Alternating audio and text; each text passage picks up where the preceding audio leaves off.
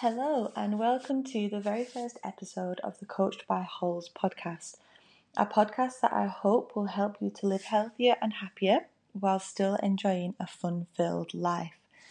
Now, I've been wanting to start a podcast for a while now, mainly because I want to give more in depth information to help as many people as possible achieve their health and well being goals.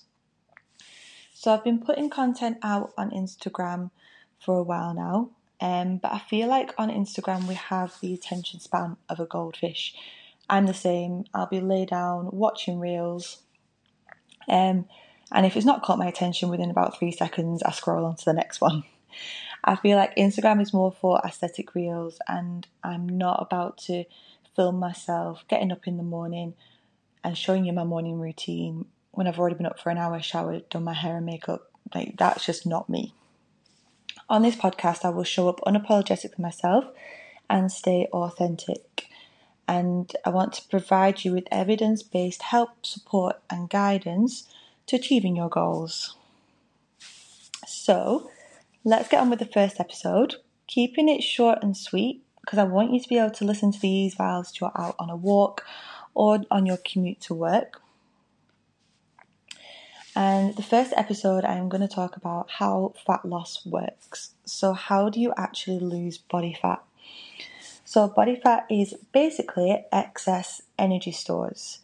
So, over time, you've eaten more food than your body needs compared to your daily movement, so cooking, cleaning, walking, exercise, etc. So that that excess food is then stored in your body because your body hasn't been able to use it, it hasn't been able to quote unquote burn it off. So let's visualize weight gain and weight loss as a bank balance. We will see money going into the account as food and money coming out of the account as your daily movement, gym, walking, etc. So, say you've opened up a new bank account and it starts at zero. Now, to maintain that bank balance at zero, you need to match what you put in to what you take out. So let's say you put in £20 but then spend £20, you are maintaining the bank account, you are maintaining your current body fat percentage. Now let's say you add £20 to the account but you don't spend anything. So that bank account balance has increased, therefore representing an increase in body fat because you've put in, but you haven't expended, you haven't taken anything away. Now let's flip that on its head. You don't put anything in, but you spend £20, so technically going into an overdraft. that represents losing body fat because you haven't put anything in. So, where does your body get the energy from? It takes it from the excess stores that you already have there, therefore, losing body fat. So your body fat percentage is determined by calories in through food versus calories out through movement and exercise. When you understand how something works, it's a lot easier to adhere to it. So it really is as simple as eating less and moving more, but I know it's not that easy.